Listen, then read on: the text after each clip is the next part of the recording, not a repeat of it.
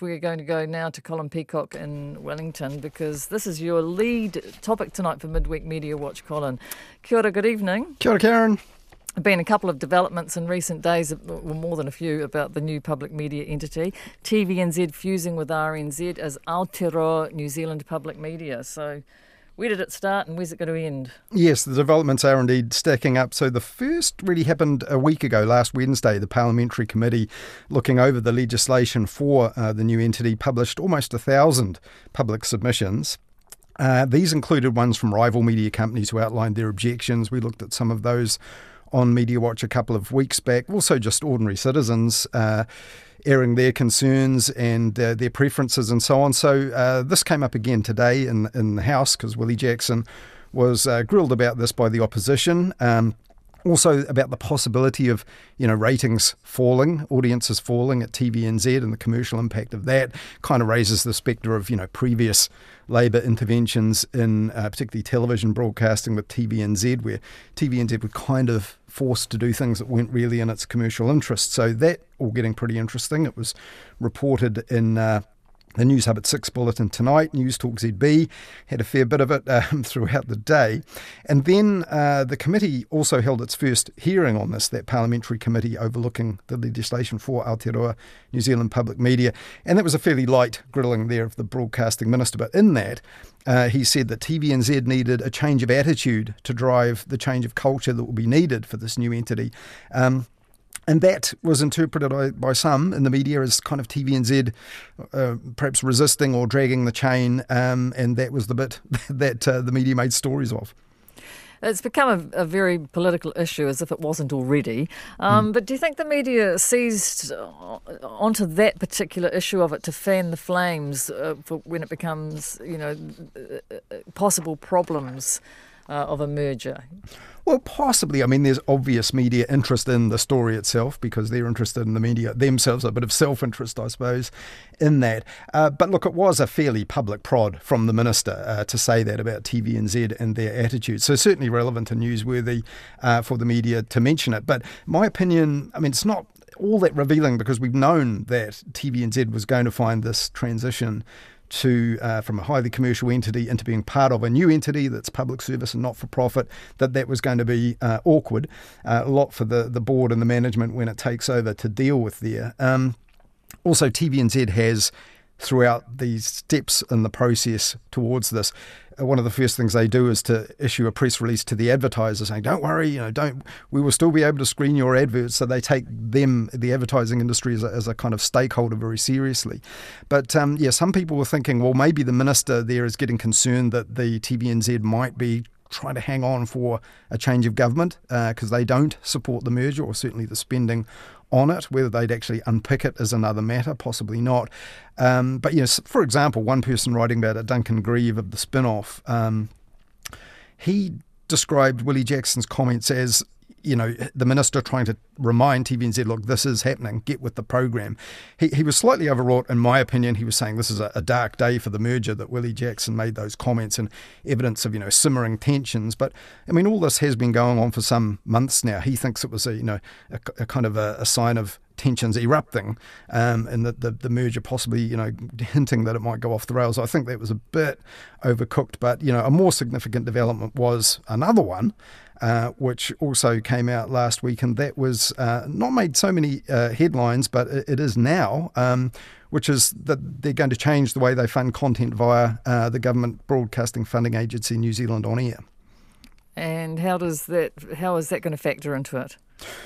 Well, it was always kind of obvious that once they announced in the budget that uh, the Aotearoa New Zealand Public uh, Media, the new entity, was going to get in excess of 100 million a year, that this was going to cut across the role of New Zealand On Air, which funds uh, the well the, the funding for RNZ comes through it, uh, and also all the contestable funding that um, the commercial channels and TVNZ, uh, state-owned broadcaster, end up um, running. So this was a bit cheeky. I think New Zealand on air uh, on a Friday afternoon before the long weekend that we've just had.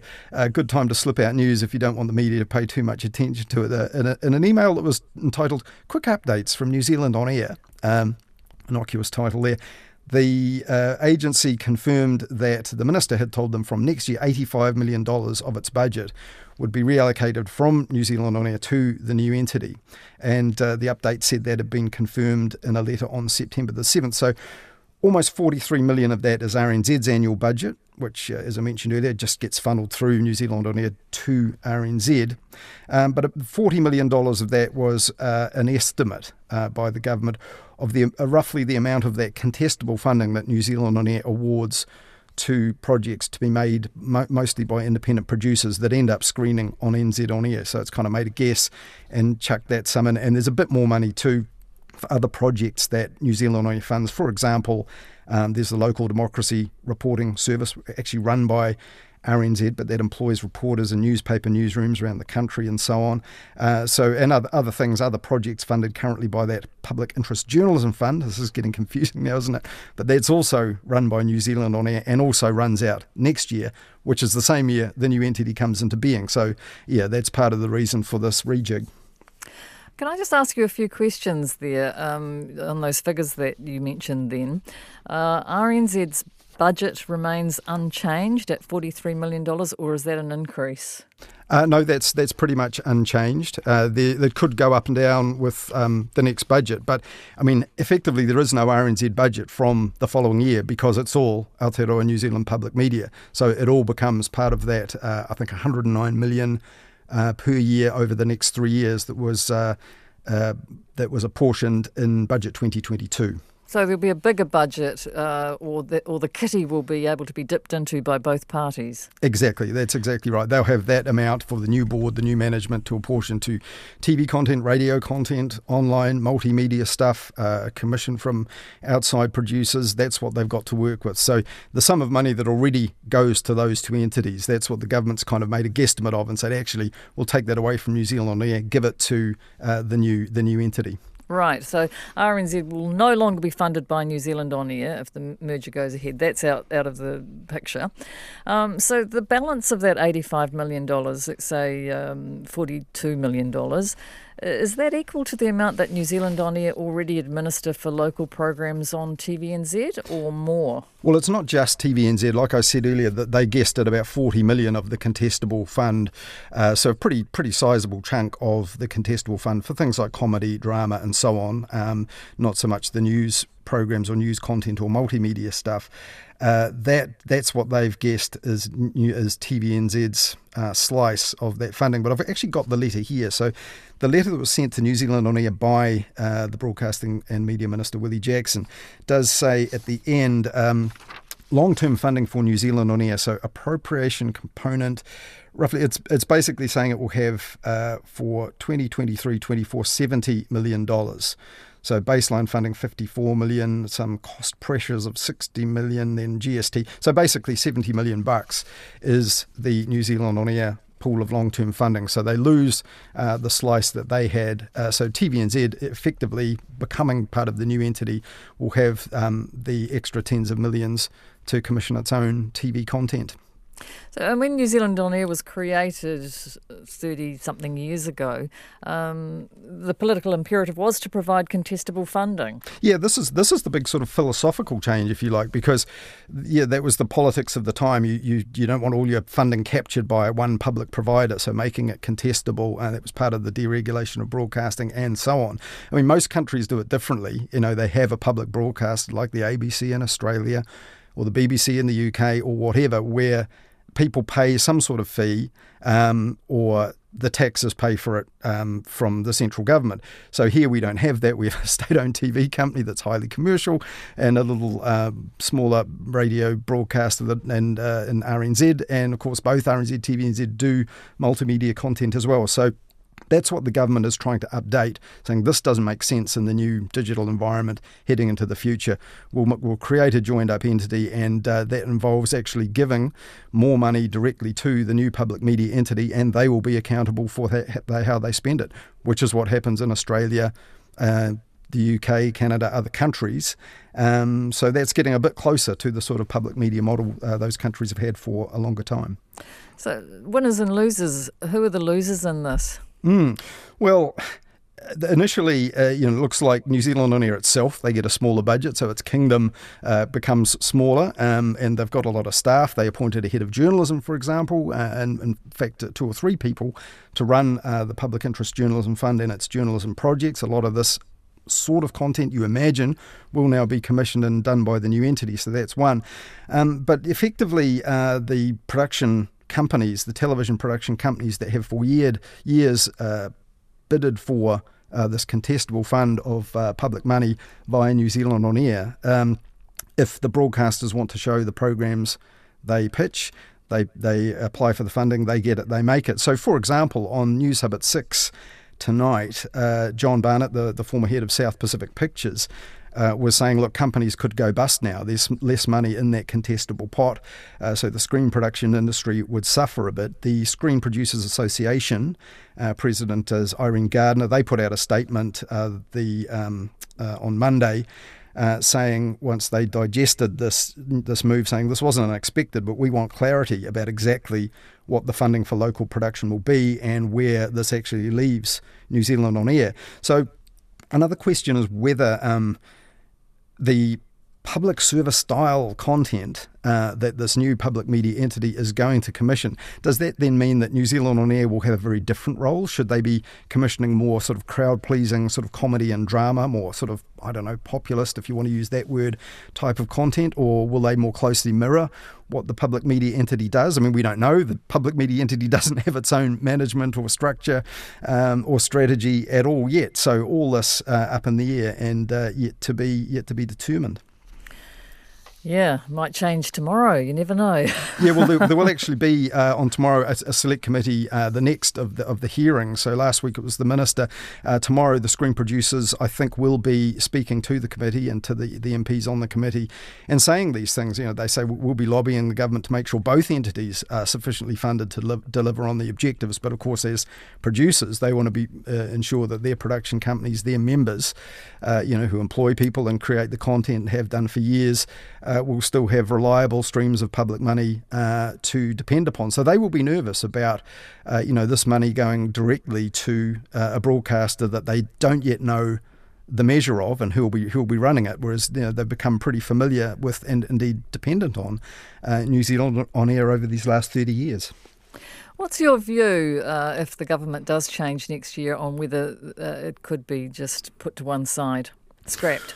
Well, I, I, I, doubt it on the on the say so really of uh, their long standing spokesperson for broadcasting and, and, media, Melissa Lee. She has actually said a couple of times, "We're a sensible government and we won't unpick it." So I, I don't know whether that means they would actually reverse commitments in the budget that were made. But the short termism is a real problem. So, Budget 2022, which said that was the first time we had any inkling of how much the government was prepared to commit in financial terms to this new public media body. Uh, and they, they announced $109 million of funding over the three years. Now, at that point, of course, people did wonder well, does that mean New Zealand on money would drop? Now we know that it will. So, it's not quite the bonanza that people thought it was at the time. But uh, just this morning, uh, Wednesday morning on Morning Report, Christopher Luxon was being interviewed and making points in general about the government uh, spending too much money and uh, wasteful spending that needed to be reined in. The first thing he seized on, and it's uh, he's done this several times, was to say, you know, a prime example is the merger of RNZ and TVNZ. He says, not necessary, it's a waste of money. Of course, it's insignificant in terms of um, you know the general economy and what's really driving inflation. But he has not hesitated to uh, to point to that as a, as a simple example that uh, he thinks you know the public can grasp of, of money that in his mind does not need to be spent. So yeah, they don't support the merger. Whether they'd really unpick it uh, remains to be seen. Um, I suspect not, but you never know. Like they could make budget decisions. The economy gets worse if they're in charge. You know who knows. But beyond the three years that the government's committed uh, at, at budget 2022, we absolutely have no idea. Let's move on to a radio interview with a teenage climate activist. Uh, this has created quite a bit of controversy. Uh, yes, it has indeed. So over the, over the this actually happened last week as well, but it kind of built up a bit on social media over the weekend. So uh, last Friday, this was Heather du Plessis-Allen on her Newstalk ZB uh, Drive show, interviewed uh, a school climate strike organizer called Izzy Cook, who's 16 years old, about the demands of the movement. Uh, Now, Heather du Plessis-Allen was, you know, dismissive of the movement from the outset.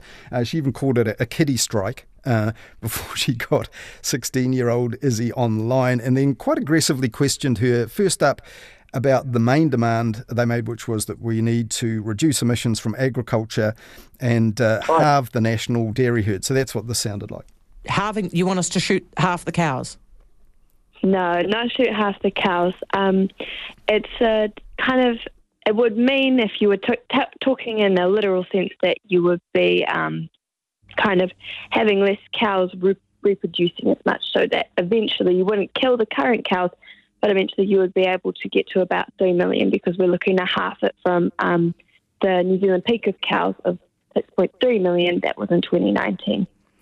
Well, Heather loves cows, she loves cars, and she doesn't want to have to think about changing her lifestyle in any way. But d- did Izzy Cook win that round? Well, I thought that was a good answer. Uh, you know, the, the interview shouldn't be a point scoring competition, of course, but I mean, that was a silly question. I mean, no one's proposing there will be an en masse uh, killing in one go of half the nation's um, uh, dairy herd. Um, of course, it's going to be a sinking lid, and even the Climate Change Commission's plan for 2050, you know, does say this: reducing animal herds would be uh, over time. Um, but, you know, this does, uh, and, and at the time of the uh, Climate Change Commission's plan came out, this question was asked. Reducing the national herd will mean reducing our national export income. So, legitimate to ask about that. So, here is how Heather du Plessis-Allen put that to Izzy Cook. So what are we going to do then if we're not if we're not sending our dairy and beef overseas to try to make some money to pay for you to go to school? Um, what are we going to make money from, Izzy? Mm, so her answer to that was, uh, well, you know, less emissions intensive production. But you know, you get the you get the, the picture there from um, Heather du Plessis-Allen's approach there, sort of personalising, like who's going to pay for you to go to school. Um, yeah, not really necessary. Uh, so far, it sounds confrontational, but par for the course because uh, Heather wasn't cutting her any slack.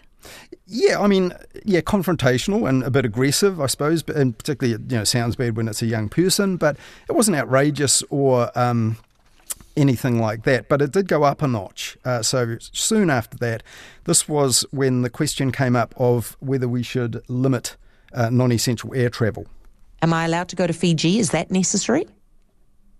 In the current climate crisis, I don't think that that's necessary. When was the last time you were on a plane? Mm, I'm not sure. Maybe a few months ago, to be honest. Where'd you go? Fiji. Izzy! Izzy! Don't you care about the climate, Izzy? Of course, I care about the climate. Not enough. You went to. you went to Fiji. Oh dear, she's uh, dining out on that one. Yeah, someone's actually looped that hysterical laughter um, and put it out on the internet. It's quite a challenging listen, actually. Um, challenging. Yeah, yeah, yes, it is. Uh, but I mean, Izzy actually went on to explain. Look, the trip to Fiji was her parents' idea. She wouldn't have made that choice personally, and you know, in a sense, she has to live in the world as it is as a 16 year old. But I mean, Heather du Plessis-Allen wasn't really listening to that. What was the public reaction?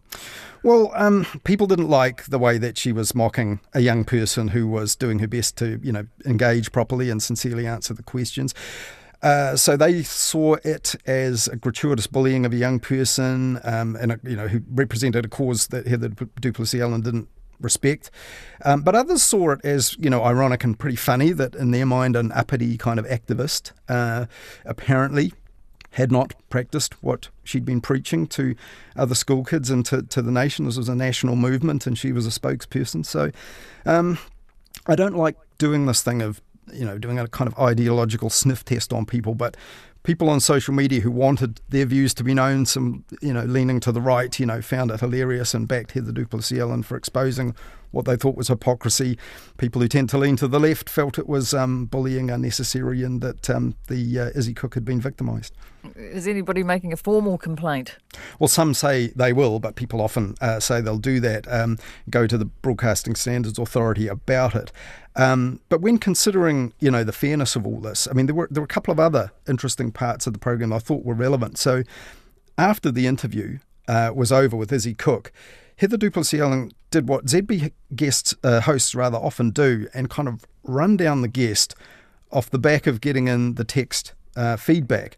and that, that's critical in reading it out. So once the guest's off the line, they simply can't respond to that. So he is part of that last Friday. Now, I did not expect that Izzy went to Fiji, right? I, I didn't know that. I was just asking a question, and then that's what happened. And then all of a sudden, I saw this the, the, the, the, protest in a completely different light. And the light that I now see the protest in is, with respect, a bunch of middle class kids who are doing this for something to do on a Friday. And so they can they can showcase their credentials on the environment, right? If you're going to say that you're going to do this stuff, you have to do it yourself. Now, there's plenty more where that came from. She read out a lot of that stuff post interview. You know, she said, look, if people want to play in the grown up world of politics, make political and economic points about our whole country and industry, then part of that is they've got to expect to be treated like an adult, face tough questions, and have their own choices scrutinised. Fair enough.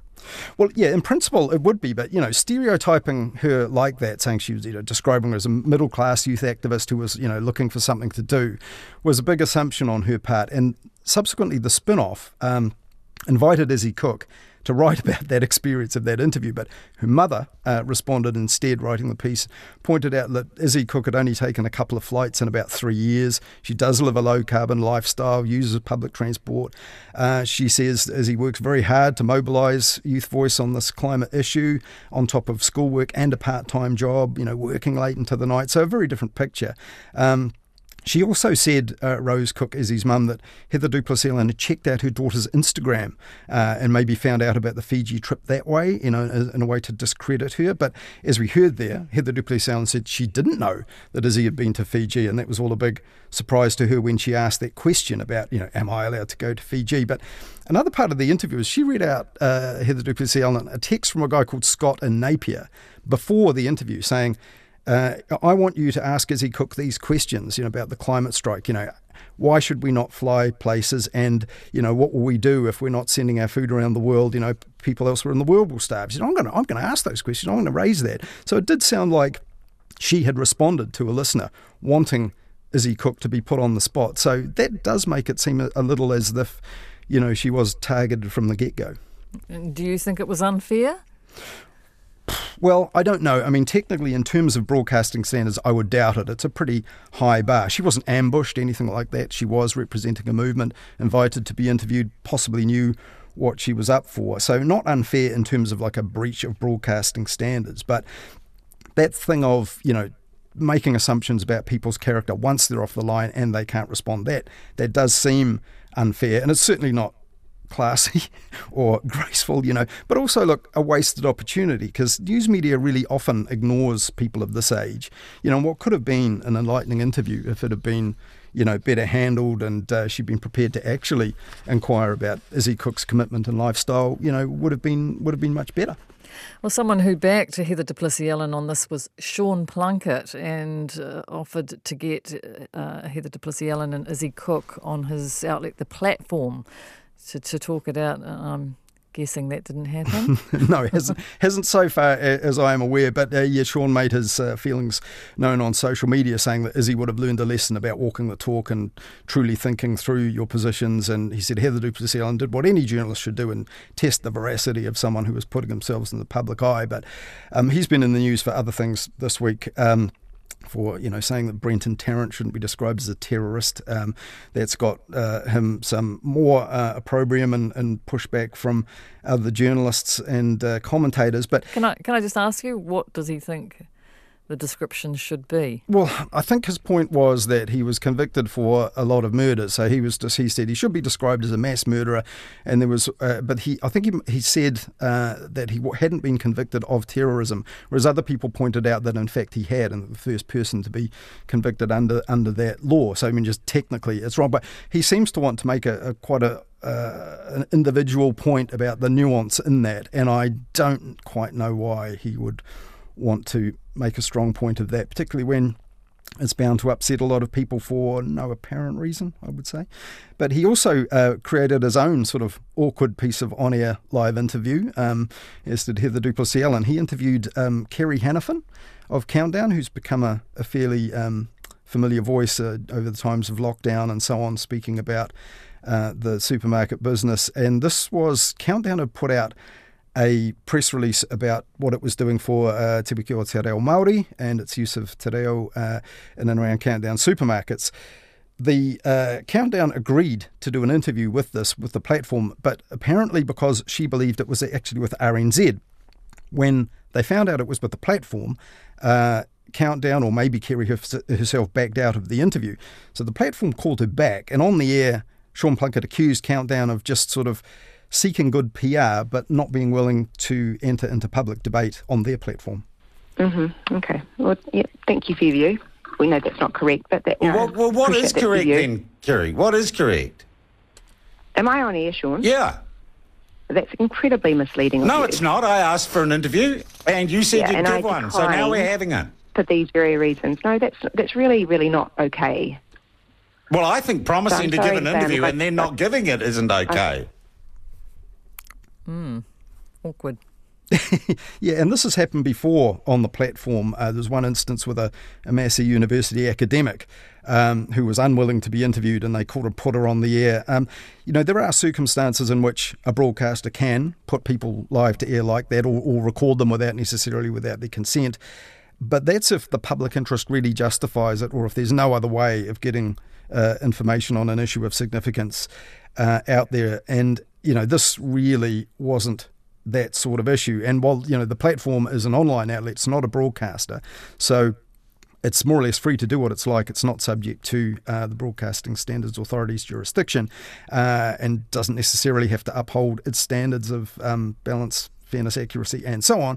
But you know, the more they do this, um, you know, confront people like this, and then put them on the air to, to make a point, um, I think they're going to find that institutions and you know public figures are are not really going to be willing to be interviewed very often. I just want to uh, quickly um, go back to when I did the introduction tonight. I did actually just quote Willie Jackson's words um, saying that we needed a trusted public broadcaster. No longer do people trust New Zealand television or New Zealand radio. Uh, and uh, this texter says So, nothing on the unforgivable corruption and loss of trust in the media. I've been listening to NZ National Radio since the 1960s. It's unlistenable now that person says. I just wanted to point out, Colin, that you never said you were going to put that in the program. I was just um, wrapping up what you were talking about tonight uh, with what Willie Jackson said today. So I hope I clarified that for you.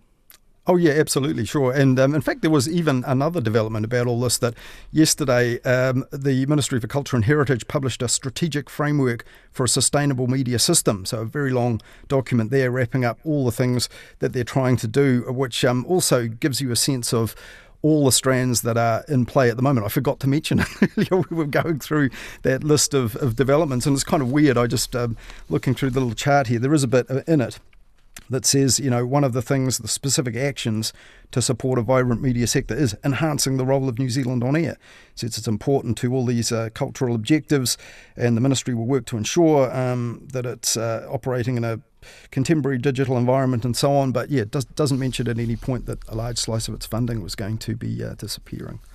Uh, a couple more texts here. Definitely middle class family trip to Fiji, but as you pointed out, uh, in her defence, she her parents you know, would have asked her to go with them. She could have said no, I guess.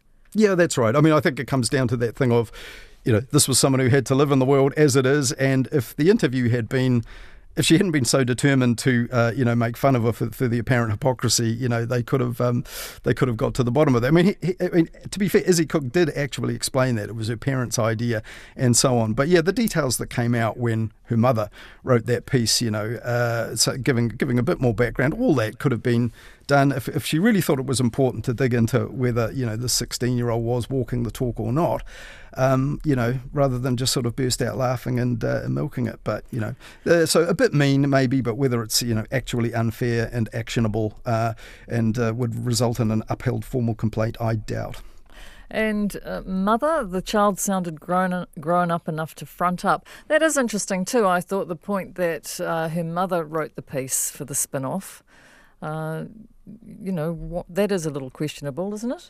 I suppose. I mean, all I know is that the Spinoff said they had approached Izzy herself uh, to write about the experience, both about the experience of organising the school strike and that specific experience of uh, getting a rough ride on Newstalk ZB's drive show. Um, but yes, her mother decided that she would like to do this. And she had a, um, a bit of a killer line at the end of the piece, which is I understand Heather became a mother herself this year. I hope no one ever speaks to her child as she had spoken to mine on the air. Very good. All right, then, Colin, I think that's about all we've got time for. We're coming up to 11 o'clock, but uh, we'll talk to you in a couple of weeks' time. Sure thing. Look forward to it. Thank you very much. It's Colin Peacock. And thank you for your texts. Uh, lots of response in regard to what Colin has been talking about there uh, about Heather du Plessis-Allen. Any 16 year old is going to behave as a 16 year old would naively, merely entertaining a 16 year old's opinion and then crit- critiquing them is applying an adult lens as opposed to the obvious consideration apply a teenaged lens. It's simply moronic. Uh, yeah, I wish we did have time to discuss that because 16, one would say, is an adult, uh, wouldn't one? Isn't 16 an adult? Um, and send in your texts because I will read them after 11 o'clock after the news and. Uh, lots of um, uh, opinion on Heather du Plessis-Allen, uh, and in terms of the of RNZ, uh, this person says I almost always choose commercial radio over RNZ, um, and Willie Jackson's real motivation is to increase Maori content on both platforms. So much more to discuss. Haven't got time, but thank you very much for joining us tonight. And the news is next. Good night.